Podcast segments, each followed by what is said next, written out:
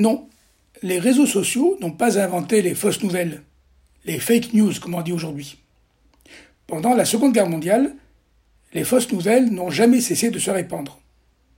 Il y avait la propagande, bien sûr, dans les journaux, à la radio et au cinéma. Mais la diffusion de fausses informations était aussi un moyen de tromper l'ennemi, de l'intoxiquer au point qu'il ne sache plus décerner le vrai du faux.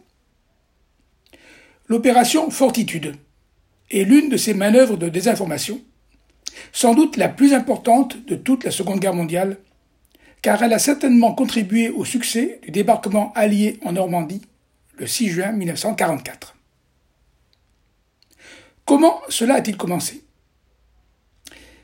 Depuis l'été 1940, l'Allemagne occupe presque toute l'Europe occidentale, depuis le Cap Nord en Norvège jusqu'à la frontière espagnole. Tandis qu'à l'est du continent, Allemands et Russes s'affrontent depuis le 21 juin 1941. Mais l'invasion de la Russie s'avère plus difficile qu'Hitler l'avait prévu. Et avec l'entrée en guerre des États-Unis en décembre 1941, les Allemands commencent à envisager la possibilité d'un débarquement anglo-américain à l'ouest. En effet, le dictateur russe Joseph Staline réclame sans cesse à ses alliés anglo-américains l'ouverture d'un second front qui soulagerait la pression allemande sur le front de l'Est. Aussi, à partir du mois de mars 1942, Hitler ordonne la protection de toutes les côtes de la mer du Nord à l'Atlantique par la construction de blockhaus et de batteries côtières pour pouvoir repousser toute tentative de débarquement allié. C'est ce que la propagande allemande appellera un peu pompeusement le mur de l'Atlantique. Mais les Allemands n'ont ni les moyens ni le temps pour couvrir la totalité du littoral d'un mur défensif ininterrompu sur des milliers de kilomètres. Il faut définir des priorités, faire des choix. Or, un raid anglo-canadien raté sur Dieppe le 19 août 1942 a persuadé Hitler que les Alliés chercheront à débarquer près d'un port pour pouvoir y acheminer rapidement des renforts. Et il ordonne prioritairement la construction de forteresses pour protéger les ports, tout particulièrement ceux de la mer du Nord et de la Manche, situés en face de l'Angleterre. En revanche, les plages, elles, sont beaucoup moins bien protégées, ce qui inquiète d'ailleurs le maréchal allemand Erwin Rommel, chargé en décembre 1943 d'inspecter le mur de l'Atlantique. Mais d'autres chefs militaires allemands, dont le maréchal von Rundstedt, sont moins inquiets car ils sont persuadés qu'en cas de débarquement sur les plages, les Alliés ne pourraient combattre longtemps sans disposer d'un port. Il est donc essentiel pour les Allemands de connaître le lieu précis choisi par les Alliés pour débarquer sur le continent européen, afin d'y concentrer leurs meilleures forces pour pouvoir les repousser victorieusement. C'est lors de la conférence de Téhéran en novembre 1943 que les Alliés ont décidé de mettre en œuvre un débarquement sur les côtes de France, prévu à l'origine pour le mois de mai 1944, sous le nom de code Opération Overlord. Deux endroits sont retenus en tenant compte du profil des côtes, des contraintes logistiques et du rayon d'action de l'aviation de chasse. Il s'agit du Pas-de-Calais et de l'ouest de la Normandie. Bien sûr, le pas de Calais semble le lieu idéal. Une traversée maritime la plus courte, les meilleures plages, la proximité de l'Allemagne. Mais justement, c'est un lieu trop idéal. La région est puissamment défendue par les Allemands. Et c'est finalement la Normandie qui est choisie, car elle dispose des ports de Cherbourg et du Havre, et elle ouvre la voie à la libération de Paris. Après quelques incertitudes liées à la météo, c'est finalement la date du 6 juin 1944 qui est retenue pour ce qui sera la plus grande opération militaire de la guerre. Le secret sur le lieu précis du débarquement est une nécessité pour la réussite de l'opération, car les premières journées du débarquement seront décisives. il faut pouvoir établir rapidement sur les côtes une tête de pont solide, capable de résister aux contre-offensives allemandes qui ne manqueront pas d'être lancées. Mais des fuites sont toujours possibles. Et en outre, il sera difficile de dissimuler aux Allemands les concentrations de troupes et de navires dans les ports britanniques, tandis que les Allemands multiplient des reconnaissances aériennes au-dessus des îles britanniques et envoient des espions pour recueillir le maximum de renseignements sur le projet de débarquement.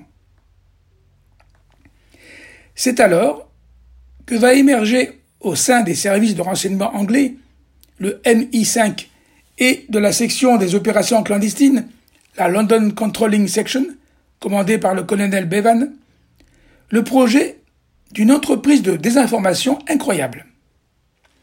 Faire croire à Hitler que le débarquement du 6 juin 1944 n'est qu'une manœuvre de diversion et que le véritable débarquement aura lieu quelques jours plus tard dans le Pas-de-Calais.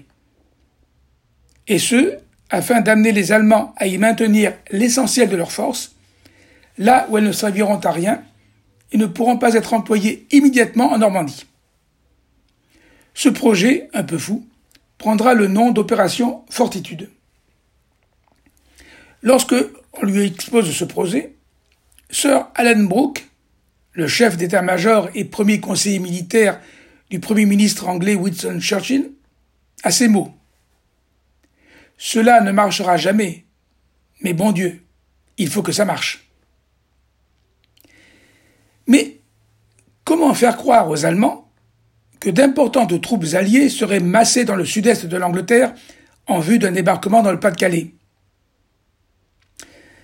Toutes les forces présentes en Angleterre sont destinées au véritable projet de débarquement, et il est impossible d'en distraire suffisamment pour fortitude. Le colonel Bevan a alors une idée de génie. Il suffit d'inventer de toutes pièces une armée fantôme, mais que les services de renseignement allemands, eux, croiront bien réelle. C'est ainsi qu'est créée une armée parfaitement imaginaire. La First United States Army Group, ou en français le premier groupe d'armée des États-Unis, la FUSAG, F-U-S-A-G, constitué de 11 divisions fantômes. Ah, il faut un général pour commander cette armée fictive.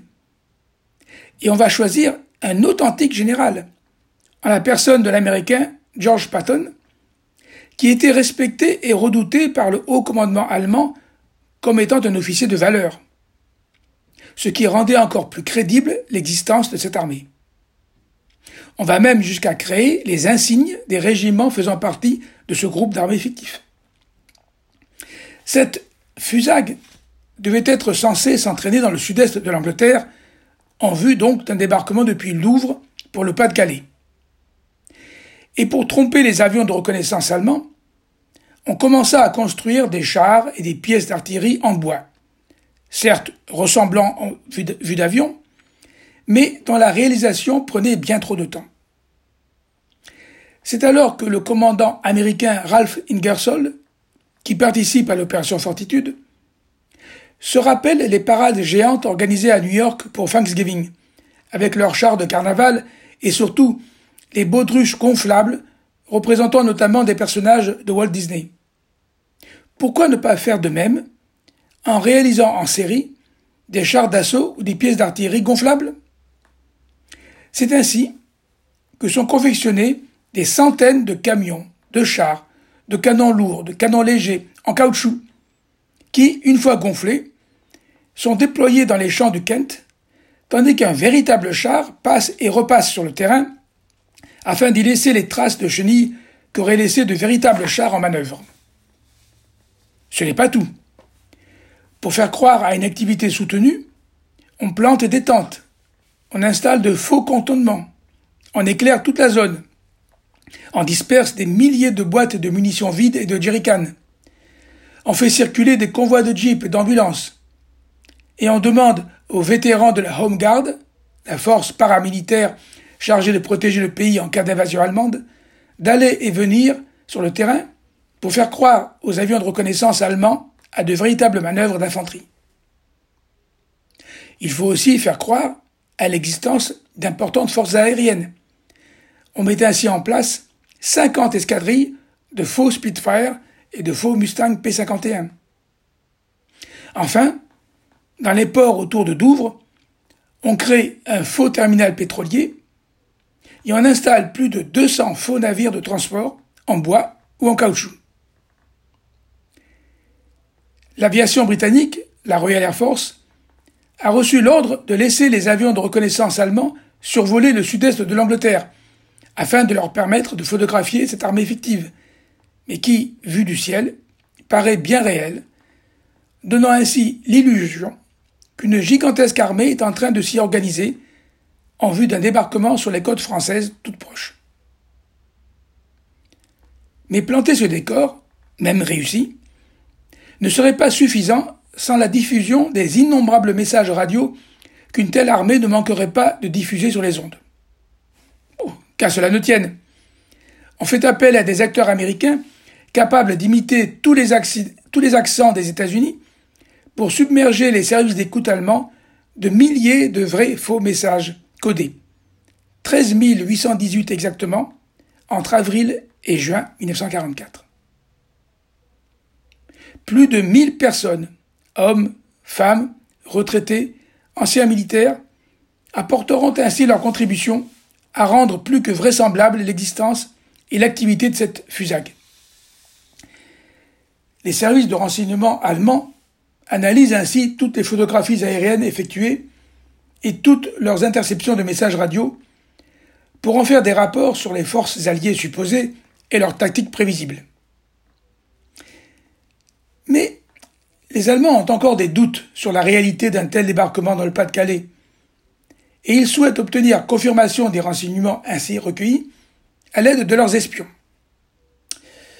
À vrai dire, en 1944, les Allemands ne disposent plus que de deux espions considérés comme particulièrement fiables, les autres ayant été démasqués et arrêtés par les Anglais. Il s'agit d'un Polonais connu sous le nom de code allemand Armand et d'un Espagnol dont le nom de code est Arabal. Sauf qu'Armand est un agent double qui travaille en réalité pour les Anglais sous le nom de code Brutus.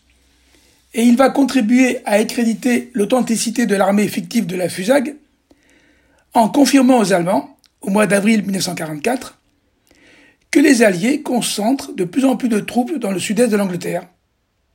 Mais évidemment en se gardant bien de préciser que les chars ne sont que des baudruches gonflables et les soldats des fantômes. Et le 8 juin, il affirme encore que le général Patton est en pleine réunion dans le château de Douvres avec le roi et, je cite, toute une batterie de généraux américains. Il en est de même pour Arabal, agent double connu chez les Anglais sous le nom de code Garbo, et qui, installé à Lisbonne, va faire croire aux Allemands, le matin du 6 juin 1944, que l'opération de débarquement venant de se débuter en Normandie ne serait qu'un leurre, et que le véritable débarquement se préparerait pour les jours à venir dans le Pas-de-Calais afin d'ouvrir la route de Berlin. Pour les Allemands, les rapports de leurs agents Armand et Arabal viennent donc confirmer les renseignements obtenus par leur reconnaissance aérienne et leurs interceptions des messages radio alliés. Et c'est ainsi que le 6 juin 1944, en début d'après-midi, alors que les combats font déjà rage depuis plusieurs heures sur les côtes de Normandie, Hitler prend connaissance du rapport au numéro 1288 sur la situation dans l'Ouest, rédigé par ses services de renseignement.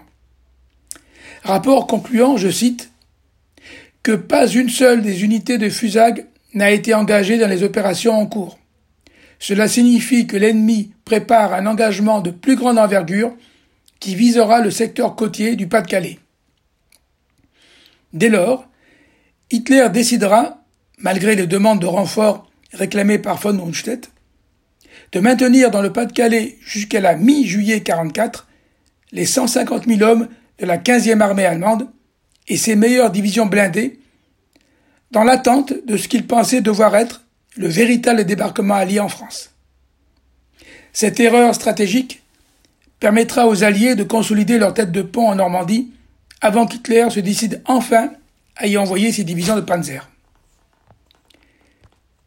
Mais tout n'est pas rose dans cette histoire de désinformation et d'espionnage. En effet, pour rendre plus vraisemblable encore l'opération Fortitude, les Alliés vont massivement bombarder le Pas-de-Calais dans la nuit du 5 au 6 juin 1944, causant la mort de plus de 600 civils.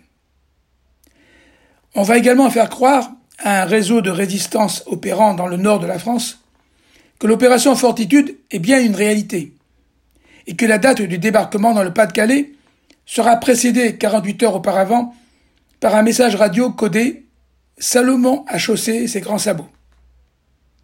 Or, ce réseau est infiltré par les Allemands, qui arrêtent les résistants et leur font révéler sous la torture ces détails qui renforcent encore davantage la crédibilité d'un débarquement dans le Pas-de-Calais lorsqu'ils entendront effectivement ce fameux message diffusé par la BBC le 8 juin 1944 en soirée.